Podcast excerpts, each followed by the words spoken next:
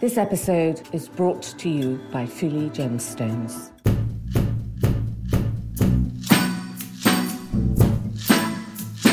I did try a necklace once, but it was so minimal that it didn't really, wasn't really jewellery. So it didn't really compliment the person. But it's jewellery if you say it's jewellery. Yeah, I don't think it's if it's minimal, it's not jewelry. I think No, it's what I meant is it didn't work.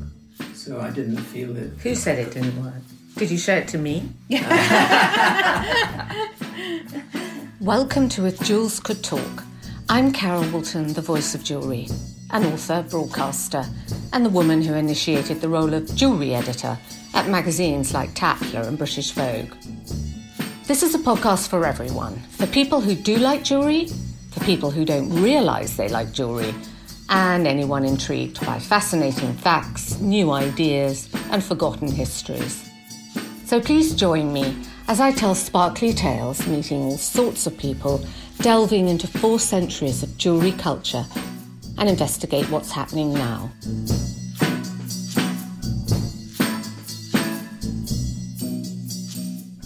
There's a strong synergy between architecture, fashion, and jewellery.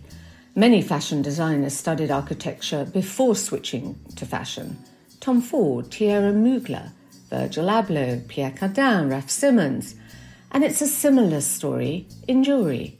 That architects have often extended their designs from buildings to humans. Both disciplines are concerned with space, light, geometry, texture, structure, volume, and material, all of which has historically tempted many architects to experiment in the jewellery sphere. The visionary architect Zaha Hadid designed twisted cuffs for George Jensen. The Pritzker Architecture Prize winner Frank Gehry for Tiffany was another. Is it just a question of proportion? Are jewels really small scale building models? I can tell you, I actually tidied up my office because I've invited a couple of designers along this morning. So I'm very thrilled and delighted to have John Pawson, the British architect who's widely considered the father of minimalist architecture here. His architectural projects around the world include flagship stores for designers such as Jil Sander, Calvin Klein, hotels, ballet sets, yacht interiors, a monastery in Bohemia, wooden chapel in Germany, Bastian Gallery in Berlin, and London's Design Museum. I could go on, but we might be here all day. Plus, he's a photographer with half a million followers who look at his work each day. John, thank you very much for coming and joining me. Thank you. Beautiful morning. It's a beautiful morning. And we are joined by Lebanese architect and designer Dina Kamal, who studied and worked in Washington, moved to Beirut, and is now based in London, where her design practice includes precious objects, including jewellery works. And she sort of edits her ideas in strong architectural forms to harness their power, punctuated by precious stones. Thank you for joining us this morning, Dina. Thank you so much for having me. First of all, I wanted to unpack that word minimalism Oh dear. and what it means. and I think you have a problem with that word, don't you, John? I I think a lot, a lot, uh, uh, quite a few architects have a problem with it because it's it means so many things to so many different people. I found it easier just to go along with with the description because if you start arguing, you get into all sorts of trouble. But I guess if it means clarity and clear vision, or and to be able to appreciate space because it's unadorned, then then I'll go with minimal. But what do you think it means? I think it means all those things. It can. I mean, it's it's covers so many different areas and so many different things. I mean, it obviously it became known because of the art movement in the sixties, and of course there isn't one artist from that period who agrees with the term either. So have we just got lazy? Is it a term that we we encompass sort of rigorous simplicity, um, and then we just sort of use it like that? I think it's very attractive to people. It seems to have caught on. It's one of those words that is so much used and probably so much misunderstood. I think. I mean, Judd called his work essential. Essential as opposed to putting in anything unessential. Yes. Yeah. So the bare bones. Yeah, and, uh, and you know, and at the point you know uh, an object has when you can't add or subtract anything without changing it for the worse. And how how do you decide that? Ah, How do you decide what you don't may I don't know. Maybe that sorts sorts the men from the boys. I don't know. So it's just a case of your eye and how you see it, your vision. Yes, I think it's much much misunderstood because it's not about it's not a hair shirt mentality. It's not about you know living with nothing. It's just not living with things you don't need. Like curtains, for instance. Ah, well, Catherine, my wife, would argue that curtains are essential. It's, I find that it's not just the object, like it's not curtains, or but it's a sensibility, like when something is in balance. And, Exactly. And and you know, it's just it has a peaceful feeling, but it's uh, but still very intense, and it just it takes so much time to get to that point and it's so much more complex. But people i think misuse the word because for them it's about removing the curtains or the extra furniture. And that's what minimalism maybe Yeah, it's not enough just to paint it white. yeah exactly. So it's um, it's something determined from the beginning. Yes. I mean, it's not. It, it isn't for everybody. I mean, you know, obviously, most humans are, you know, both collectors and and, and they obviously are, you know, people that move around. So there's sort of two things. One, you know, one that that, that have stuff and ones that don't, but in the same person as well. So what do you do with your stuff? I don't have any stuff. You have nothing. I, I well, I have very little. I, I, You have books. Too many books, yeah. And I, when I had my studio uh, office for the at the beginning, I didn't have any books at all because I hate that idea of looking in a book for inspiration. And It's mm, not, mm. it's not what you do. true inspiration i totally agree doesn't come from looking at it's it's when you get fascinated by something insignificant almost Yeah, and it just creates something in your mind and you recreate that feeling And you don't know where it's coming from. I mean, when it, where Yeah. it is going to come from. yeah very true You can't just sit there waiting and l- leafing through. But Dina, I remember when we first met, when you came into Vogue, and mm. I was struck by the simplicity of your pinky rings. Yeah. Because I think you were the first person really who who did this sort of taking the essence of something like a signet ring and just deleting everything. I mean, there, it wasn't a signet ring that you'd ever seen before. Yeah, I, I think, I mean, that's how I came into jewelry. I was actually studying identity and context. My inspiration is more reading or understanding things that inspire us, move us, shift us, uh, create something. I started for some reason looking at the history of, of wearing what it meant, the, the signet ring from even the Assyrians to pharaohs, I found out started before the nobleman. But it's about this power that shifts something in us and with this little object that I was curious about and it just kind of led from there. But what I felt was I wanted something in it of of that belonging when you wear this little piece that can shift something in you. How do you strip that? Take that idea of oh it's about being nobility or royalty but but just strip it and use it as a tool that becomes which is really the essence of all these notions, even in tribal jewelry. And I did this small series, which is the idea of the signet ring is, is to show what you're linked for, what you're linked to.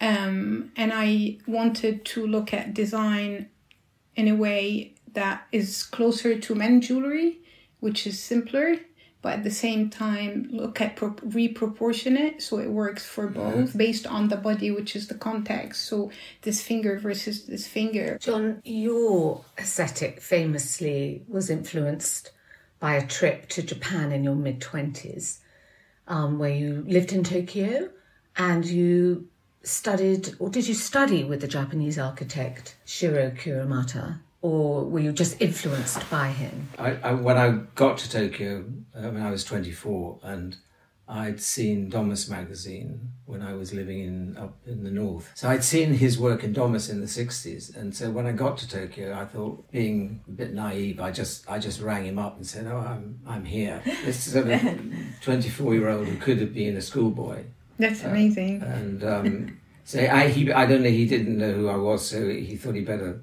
play safe, and so we had this coffee, and then after that I.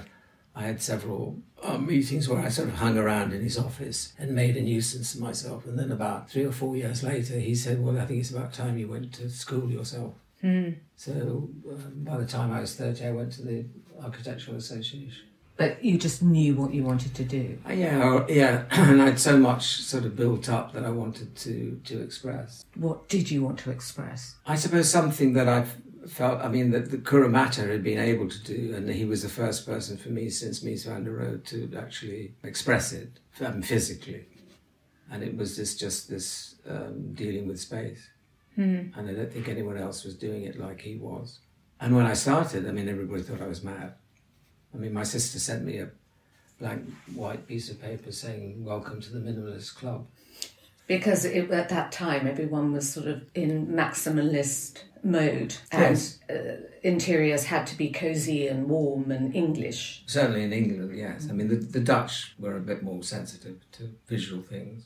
I mean, we're, we're a culture of literature, aren't we, really? And visual arts aren't big, or weren't big. Now, of course, it's, it's fantastic. But I read that you were struck by concepts such as wabi. Is it wabi, which is voluntary poverty, where humble materials are used with sort of honesty and simplicity?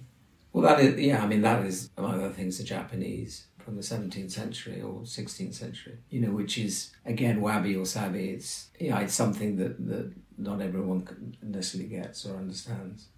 But it's now, of course, you know, hmm. people have written books about it and it's bandied around again. So, left to your own devices, would you have nothing in your space? Oh, not at all. No, no. I mean, no. It, it just not ha- have what you need, but but only what's essential. But that the essential could be, you know, a piece of art or a beautiful chair, and and depending where you put it and so on. But it's you can negate space with more stuff than you need. But you know, you have to. You know, it's life's about living, and it's you know, there are more things than keeping a room uncluttered. So, Dina, you studied and practiced in Washington. Mm. And so, what led you into jewellery design? I think I didn't intentionally do it. It's just I'm always curious to try and understand. It's the same thing that led me to architecture is when I feel something intensely when I'm in a space or a narrow, you know, between two walls, how they impact you, you know, proportion, these ideas. And then I start kind of digging and trying to understand that and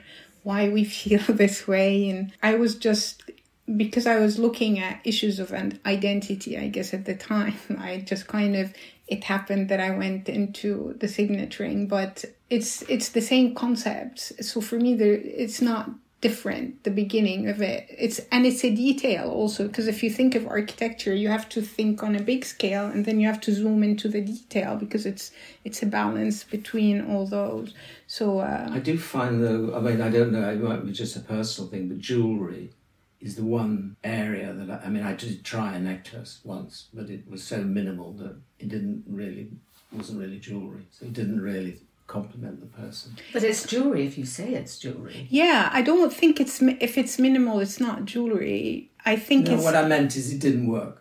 So I didn't feel it. Who said it didn't work? Did you show it to me? It didn't work on, on her or, or him. Were you But, commissioned? I think it was discussed. It wasn't necessarily direct commission. It was just and you mm. kind of went through I thought, oh, I'll try this as I've been asked. It's a bit like clothes. I did a raincoat for Burberry, which is i love that forgotten in the archives. But, but I, sa- I, I, I just feel quite strongly that I don't know. I mean, I've, I've done s- small objects. You've just done a chair, a tacture chair. I've done a chair, which is, of course, the, the absolute ultimate test. I hmm. mean, I thought I couldn't do it. So I'm really pleased. I read somewhere that you said it's all architecture. Designing anything is architecture. I think I meant right down to the you know coffee cup or the glass or and when you put something on people. but it's the same it's the process and the context changes i think Yes, no, I mean I'd love to I'd love to get to that stage. I'd, love, So I'd you- love to be able to do oh jewelry. god I if, really if- don't think i'm I- sure you're already way beyond that stage it's just maybe Because you No. start with an idea and Yeah. a drawing, it's the same, isn't it? Is it not just a question of proportion? Is it something different then? It's not just taking a model and downscaling Yeah, no, it. I don't think it's just. Pro- I mean, proportion is very important, but it's not. Maybe also because I find when I went into jewelers, I still don't consider myself a jeweler, but uh, What do you consider yourself then? What do you call yourself? an architect that designs jewelry, and I find that the process and thinking is very different. You know? Jewelers really focus either on the stone the diamond or on representing something they've seen like nature a leaf or a flower or and then architects in general who design jewelry don't think that it's worn on the body so they make these geometric eh, very big geometric that are not like however if you look at tribal jewelry they wear massive pieces yet it feels like as if it's their arm it's part of their body like an extension of the body. So and i think it's it's very similar to architecture. It's just um it's usually approached as an accessory and and then in that sense i think it kind of it loses it it becomes more about the proportion only which is very important of course. But i i think it's very similar. Like you said that you designed a raincoat so you can design a hat I mean, I don't know what it says about me, but I never notice anyone's jewelry. Mm. And you know, and they can have you know huge diamonds weighing the ears down, and it's like the clothes. I couldn't I couldn't tell you what some would have been wearing. Whereas it, Catherine, you know, would say, you know, mm. wasn't that a beautiful dress, or did you see her? You don't see it. I don't see. I, I see. I just see the person and, and the face. And, I, and, and I love that. So that's superfluous. That's superfluous, and you you you um, you remove it from your sightline because it's superfluous. Yeah, I think. Uh, I mean, I didn't. I haven't thought about it. You know, I haven't voiced then, it until today, but I don't. But then, when you go into a beautiful space, it's not that you you you're just conscious of the space and the feeling. Yes, exactly. It's and, an atmosphere. That, yeah. And it should be the same, you know. So maybe you are not conscious of the piece, but something struck you or stayed, you know, and that's even better because the less conscious I think, and your work says that to me. So I, it's more about what I feel than it's looking at saying, "Oh, this is good design." So it's it's going for an emotional response. I always go that way, or it has to be intellectual or emotional or something, or physical sometimes. So I'm interested in what you both think about light because the minute John arrived, he commented on the light mm. this morning. And I think, as you said, your space that you create seems to be about light and how it hits and where it comes from. And I think, Dina, in your jewellery, it's often translucent stones like windows pulling you into the piece. So I wonder what you both think of the importance of light in, in architecture and jewellery. Well, there's, there's no architecture without natural light. Mm-hmm. I mean, that's what Louis Kahn said, among others, I'm sure. And it's the most important ingredient. I mean, it's, you know, after all the other things like material or mm. scale or proportion. Yeah, I there's nothing, I think, without light. Even in darkness, pitch black darkness, and then light somehow appears and you start seeing a silhouette and it's so stunning sometimes and beautiful just and it makes you see things differently. So uh, when we finish a piece and the way we photograph, for me is sometimes I want it in shadow or in light or you know because it speaks, it shows another layer that maybe I see in the piece and people if you do the traditional jewelry photography you can never understand or feel that about the light and I think it's incredible to see that. But that's how also an idea starts because the same thing you see every day, the light hits it differently, and then what your vision changes based on that. But your chapel, for example, the the light in that is everything. I mean, other than that, it's very raw the wood, but then mm. how light how when you're inside it's a different feeling i've never been but from what i've seen i've been to the berlin museum which right. is the light there is phenomenal and the water when you look is pitch black but it's reflective mm. and then the pieces how they're lit you know all of that with the space it's really it's intense yeah this is a bunker in world war ii bunker in berlin mm-hmm. where you uh, it's a permanent a permanent collection of Désiré Feuerle, and he insists that before you tour the, the museum and see his pieces, which are very low lit, you, you start in a, a, a completely dark room for two minutes, which unnerves some people. And do you choose gemstones for the light particularly? And do you have specific cuts to maximize that light? I, I think I, I choose in different ways. Sometimes we did this transparent series and I just wanted like glass ideally and I wanted to just see through because people always have the diamond and you know it's about how you put that and i wanted you to have the glass in place of the diamond and just look through into the bridge that's holding it or the structure that we build or all of that but i think it's also when i look at diamonds because people love diamonds for me it's like when i you look at pearl or, or gold or it's you want to connect with it somehow and then respond to that. And sometimes it's about the transparency or the cut. I think a lot of the times for me is because the diamond is so expensive and it's supposed to be so glorious. I want to make it humble and very, you know, still. And I think this is the future of luxury: is how humble diamond it humble not just diamond humble everything but that's so refined and so well you know that's the japanese. They take mm. something like they took tea from china and then they transformed it into this phenomenal experience that it's the best tea the best room the best but it's so simple. How do you do that? With with the transparency i think in diamonds it sometimes it works sometimes it doesn't but it's looking at the project or the commission that I'm doing, or mm. you know, different aspects. What is your favorite material to work with?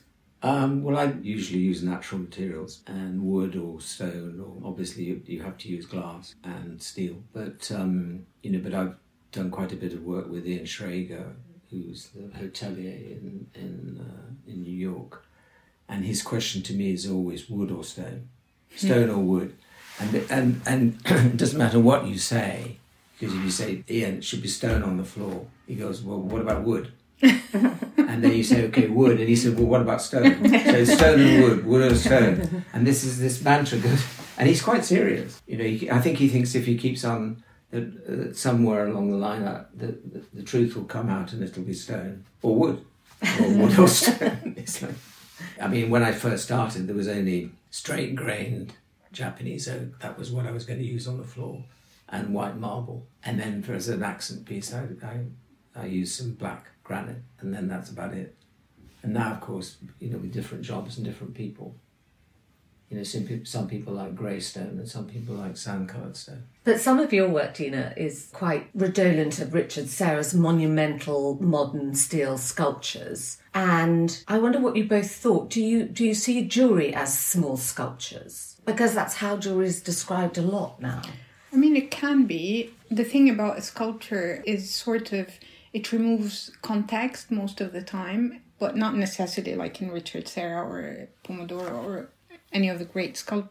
So I think it needs to take the context in place, and then everything is a sculpture or art or beauty. But now there's a trend that everybody's an artist and everything is art and but i you know there's a practicality to being an architect and i think that's the power i find for me is that you have to look at technical aspects context and and not just a beautiful form or something that's outside of that. So for me yes i look at sculptors or the piece if i i sit it, it needs to how it sits how you can look at it outside. And that's why sometimes when we shoot it we shoot as if we're inside of it or around it and then it's no longer like a body piece but it's something else can be. Do you think it's sculpture, John? I, I, I think it's I think it's everything. Um, I mean, it's certainly art. Um, it's certainly sculpture. You know, um, sadly he died, but we did quite a lot of work over the years for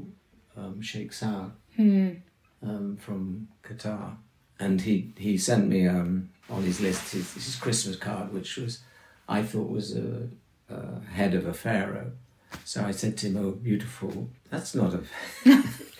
That's a Khmer sixth century sculpture, and it's by the way, it's, it's small. I thought it was huge, and uh, and we were in his office in uh, South Audley Street, and he and he said, and I he said that's not important, mm. and he said you know this is this is, and he had a, a glass desk to the side, and I went over and and not thinking, and I picked this thing up, and he he said, you know that is um, that is special and I said, Well, what is it? And he said, Qatar. And I said, Oh, Qatar. And he said, Yes, Howard Qatar. Howard Carter. Howard Carter. It came yeah. from Tutankhamun's tomb. Yes, he'd got he'd bought Howard Carter's collection. Wow! And it was just on the table, and it still had um, you know old-fashioned white tags. Oh my and they were there, and it was just all on the desk. And I picked up the the um, what's that insect? Anyway, the, Oh, the scarab. yeah, and and uh, you know with the wings which fold back, and then there was a reservoir for the Oh yeah. makeup. And I said, "Oh, do, you know the girls must have been very fun." And he said, "No, no, no, men, only Men, men, wore yeah. makeup." So I was holding the That's uh, amazing. How many pieces? um, on the on the desk. I mean, I was too nervous. Really, there were, must have been a dozen. But the only thing that I have a strong memory of and actually physically picked up was the. And I of course put it down when he said. Yes. Because No Howard gloves, Carter no. allegedly did smuggle quite a lot out that he wasn't meant mm. to. Yes. well, I think all that stuff. Yeah, I mean, any of those.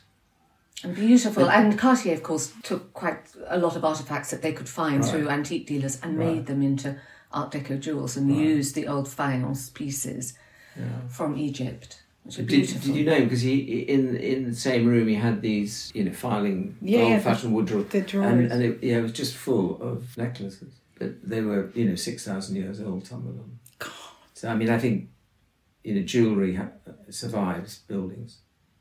It does, doesn't it? I mean, it's older. Than, I mean, mm. the oldest piece of jewelry must be older than the existing any mm. existing building. Well, there is a bead in the British Museum which is supposed to be about 100,000 years old. And they think it's a bead because it does show that it's been drilled and it could only have been drilled to mean it was being used for something. So it's obviously not the full necklace, but it is it is a shell bead that has been used as jewellery.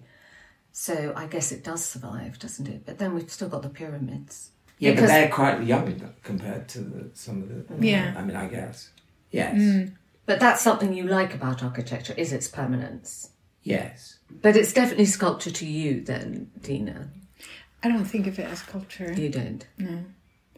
I, I mean, I just think, you know, you have to design for this. This is the idea, or if you have a context, or you're starting a context, and then I'm designing for the neck. What does it mean here? How does it sit? And how to make it beautiful is a consideration, like in a sculpture. But then technically, what does it do? you know how it sits the mechanism how it feels i mean some architects work want their buildings more like sculptures but i think good architecture has to combine mm, beauty and like some pragmatic aspects they say an architect is a functional artist Definitely. and, a, and a functioning one. You know, Not every day. So, but you, you know, in the old times, and I think it w- they were more, and now I always call like the way I work tools of empowerment because in the old days, if you look at ancient jewelry in pharaohs or other civilizations, and then uh, armor and things like that, these are jewelry, and they are not looked at, you know, like we look at jewelry now. It's more functional, and in the twenties, like the gold filter, you know Right. these kind of notions of a precious that's why i wanted to call it at the beginning precious objects because to me jewelry has a specific understanding Well, I think originally it was really all with a talismanic purpose. It was really a sort of spiritual purpose because mm. people were frightened of the world or they didn't know or they had something just as a sort of feeling of protection. So there's that sort of spiritual idea behind it, which could be from some of your buildings. They're very serene, there's a sort of spiritual essence there, calm. definitely Yes, I've always sort of been slightly shy of describing the secular buildings as sort of spiritual. I mean, obviously, the churches, that's what you're searching for is some uh, spiritual atmosphere. To but even it, in your dwelling no in your home yes, but you know, when you're designing a church, it's a very specific purpose, and you're True. you're trying to help those people get closer to God and making it the whole thing easier. And there's no, there's no guarantees when you finish that it will be spiritual. The place, but you, you try. And you've only got the same, you know, materials and form and light. like in the chapel Yeah. which is very powerful Yeah. But I mean, you you only got those things to, to make. It's the same thing. You same uh, vocabulary you've got for a house as a, as a church, but you've got to make it spiritual. But use it differently. Yeah. But it's interesting when the monks first came to me. They they wrote and they said, "Oh, we saw the Calvin Klein store. Can you do us a church?" That's, that's such a weird commission, isn't it? To be Well- inspired by That's Calvin. Klein, Well, I by thought- the monks. Yeah, by I the thought- monks Yeah, I thought they'd gone there. but you know, because English is is is is not very um, accurate as a language, so it, so they, they they'd actually seen the photograph, Mm. and uh, but what they'd seen was was proportion and scale and light, and actually they'd seen two tables, which of course the, first altar was a kitchen table, so it's not it's not too much of a stretch. But when you described earlier that you, you tried to make a piece or uh, you talked about it with somebody and you thought it was it didn't work and it was too simple. I mean, Antony Gormley years ago made a necklace and it was literally just steel blocks. Couldn't have been more simple. And he did say it'll be more beautiful when it rusts. And I thought, well, actually, it's not going to work with a white shirt. but it couldn't have been more simple, and it was very beautiful. So, what would what would you make if you if you made a piece? Um, no, I'm not going to hold you to it, so it's okay. No, I have no idea, but it wouldn't be uh, it, it it wouldn't be so rigid. I don't think. I think it would be something. What's the piece you made? It was. Uh, I, I can't really remember because it was so redolent of. Um, uh, there's an, an Italian designer, actually a bit like Kuramata, called A.G. Fronzoni, and um, he did the most beautiful. He was from from Milan, and he did a lot of graphic work, posters and things as well as well as architecture. But he did some jewelry which was very. I, I know is. I think. He, I mean, and so it was sort of similar to that, just sort of a shape in gold with thin lines of gold. on the sort of more fluid feeling to it. No, this was very geometric. Okay. I think I would do something much more fluid now. Mm-hmm. Maybe I better get on with it and do I some know. jewellery. I did try and commission you. Do you remember years ago? I did an exhibition at Masterpiece London. oh yes, yes. And I got Karl Lagerfeld to make something, and I mean, it was an amazing exhibition, but I think you were too busy. I'm going to have to think of another. That was his way out. He was too busy. um, but I'll have to do an- another No. I should because it's a cha- it's a challenge. Yeah, it's a challenge left definitely. And I think you said even something as modest as a fork can become a vehicle for much broader ideas about how we live and what we value. Definitely, yeah. I mean, it's just things that come that you come into contact with, you know, on a daily basis. I think that's they're so important. I had this thing where if if something's already designed that's that you can't really beat, then you shouldn't. Mm-hmm. But I've changed my mind. So. And you've tackled a fork.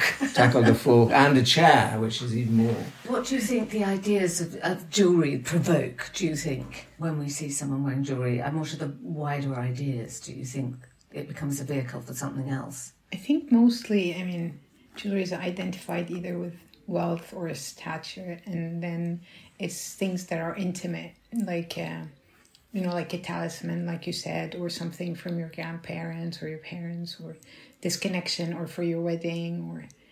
But I like to think of, I look at jewelry uh, I look more at ceremonial jewelry for tribes or for war, even though I'm anti war, but things that help us as tools. Like I feel now more and more we need things attached to us that give us this internal feeling or edge or power that we need. And I think jewelry can do that easily. You put something, it shifts something in you, it puts you in a state of mind. And I love these notions and to relate them to jewelry more and more. And I think, I mean, to me, that's the future of jewelry more than just ornament. I mean, ornament is beautiful and, and doing that for wealth or love or all of that. But how you use them as daily tools or as, I don't want to say weapons, but as like your armor. Uh, and you know what you need today or always. But clothes and jewelry can be the same thing as architecture, part of your personality. I think that's what it needs to strip to the minimum, back to what it needs to be, and then it's See, more. but the, but the work that I do, the for, for I mean, obviously you always have a client, and then the the architecture is a product of the relationship with the client. But they're they're you're designing spaces to occupy. They're not they're not trophies or They are. They are. well they they might be. They but will they're not- invite people in and say, look at John Pawson designers. Well, they shouldn't. And, I'll and put it in the is- contract. you. They are making a statement about who they are and what they like by Even their a secular space is a statement somehow. I mean, Well, it it's not hasn't. supposed to. It's supposed to be something where you you you come as a as a guest or the, and you feel good, yeah, and you don't understand necessarily why you feel good, but you you definitely feel different, and you have an explanation of air, and and you go, "Ooh, this this feels nice." Uh, well, we hope. But they are expressing who they are through your expression of what you've created. And in a way, jewelry is that when they leave the home, when they leave that space, Right. they are saying, This is who I am Right. because I'm wearing these certain pieces and it, it's my identity. And I do believe more now when you talk about ancient jewelry, Dina, and how it was sort of an object of power and empowerment. And, and I think actually now people have less less things they can rely on in life. That maybe they use jewelry, more, jewelry's got more power again because people need it to feel comforted or secure or they move around a lot, they can take their jewelry with them. I don't know, I think maybe it's got that importance again. I think in both ways, maybe. I mean, it's back in fashion, so people want to spend on jewelry because it's a good investment and all that. Even men jewelry, which wasn't before, and now is really much stronger. But I think also because we're looking for that one piece that is part of us and that you want, you feel is part of your identity, or similar, it gives you a feeling like when you're in a space. I remember when um, I went to um, Santa Monica to interview Frank Gehry when he had started this sort of collaboration for Tiffany years ago.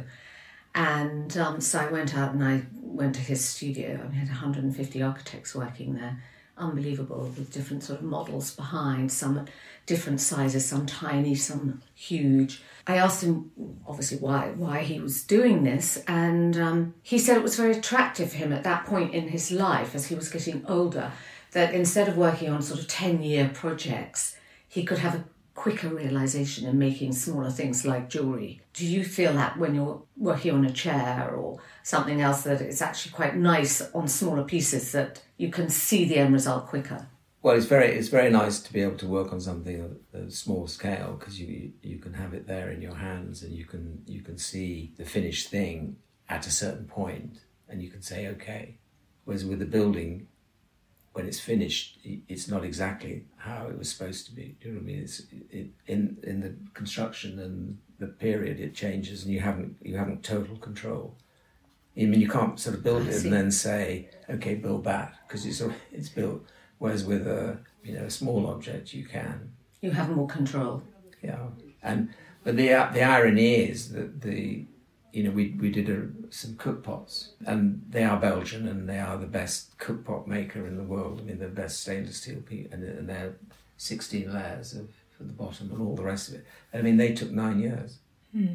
Really? So the s- small things have taken me as long as the longest project. Wow. As an architect, you get used to ten years is the outside, but it's you have at least designed it in the first year, so you know what it is. It's just getting it built. Refined it. Refined Well, it. and and the, the, all the complexities of mm. getting something built. The hotel in Jaffa in Israel, we started in 2005 and finished in 2018 mm. because of all the political and religious problems and. Mm-hmm, it was on a, mm-hmm. on, a, on a sensitive site. Sorry. What's the longest project you've done, Dina? A necklace I was doing for a client. Um, it took almost a year from when we started the idea, and it took a long time to finish mm-hmm. because it, it, it had like very custom mechanism and hinges, and it, it's all done by hand. And You have to have your arms around his neck. so that took a long time. But usually for custom work, the minimum is three months, more like six months for a project to be completed from when I start with the idea. So it's much quicker than architecture, but um, And you want to build a new kind of retail space now, don't you? yeah, I struggled when I started to to go commercial, which I still am figuring out how how to grow. No, don't go commercial. I don't want to go commercial, but I, I want to grow in in a in a way or be more accessible and at the same time not lose integrity of what the idea and all that. So i guess it's a challenge. But for me because i think i think of space and i'm fascinated by how we feel space and experience it when when even I started, I had the vision of how these even with the pinky rings, you know, you have the grid and how you access it, and I wanted to build almost this chaos kind of space that you go into, and um, how you try the pieces, how you experience, you feel that you you know, it's like and you're out. It's like. wow. So um, so I still want to build this installation that I feel that it can sit in this you know it sits in london for six months and then moves somewhere and where you go view some of the pieces try them experience it and other things so we'll see if i get to make it but yeah i think every project though varies it's not that i just want to change the whole retail experience in general i think it depends what you're doing you know or what the project well, I think there's a good thing that the retail experience probably is changing. It is, Rapidly, yeah, finally. It? And nobody knows yeah. quite what it's going to be. Yeah. It's important for people to have something to connect them. People mm. like stories, don't they? And that your installation will connect them to whatever they wear from you and give them a story. Why would it be? Why would it be um, temporary? Why would it move? There can be something permanent, but the idea is so I was very interested in the idea of a trolley when you pick dessert or a vending machine and you move it from space to space based on needs, mm. right? So, and why can't luxury be part of that, you know? So, and for me, the kiosk or this cube or whatever it ends up being is is something that you feel or I feel that there is this piece or this experience that's going to exist now here and then it moves some and another experience fits in its place or a space yeah. we, we were on a remote country platform in japan waiting for the local train last month and, and there was this white vending machine with the objects in it it was quite big but it looked like something from you know those science fiction films of going to the another planet. You know, it was all white and glowing, mm-hmm. and the objects looked very special. Made me want to buy immediately, and I don't normally do it, but of course I didn't have. And what were the objects? I did. They were just a thing of, um, you know, soy milk or something. Yes. Or Coca Cola.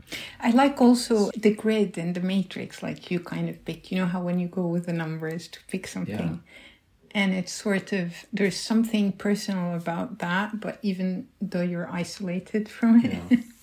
Well, we'll look forward. I hope you get it built. We will tell everybody on if Jewels could talk. And John is going to maybe use gold. Gold would be your preferred metal to make a piece of jewellery. Whatever looks good on the body, person. Body, yeah. Well, gold looks good. Yes, no, gold is hard to beat. Okay. There's our challenge. If Jewels can talk, is going to get hold of some gold. And we will be the first people to show you a John Pawson piece of jewellery.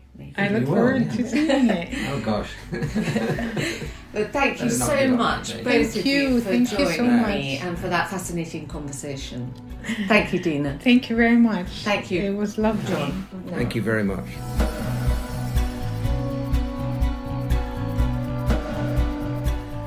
Thank you for listening. For this and other episodes of If Jewels Could Talk, please go to our website, carolwoolton.com slash podcasts.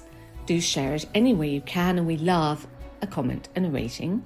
For more information on our sponsors, it's FuliGemstones.com. And we are up for an award at the British Podcasts Awards, and there's a link on the website. We would love your support and a vote. Thank you. Now, join me again in two weeks for the next Jeweled Nugget when I'll be talking about spirit animals with a shaman and with a jewelry designer. And I'm going to find out what my spirit animal is. Do you know what yours is? Join us then, and thank you for listening. Goodbye. If Jewels Could Talk with Carol Woolton is produced by Natasha Cowan, music and editing by Tim Thornton, graphics by Scott Bentley, illustration by Jordi Labanda, and you can find me on Instagram at Carol Woolton.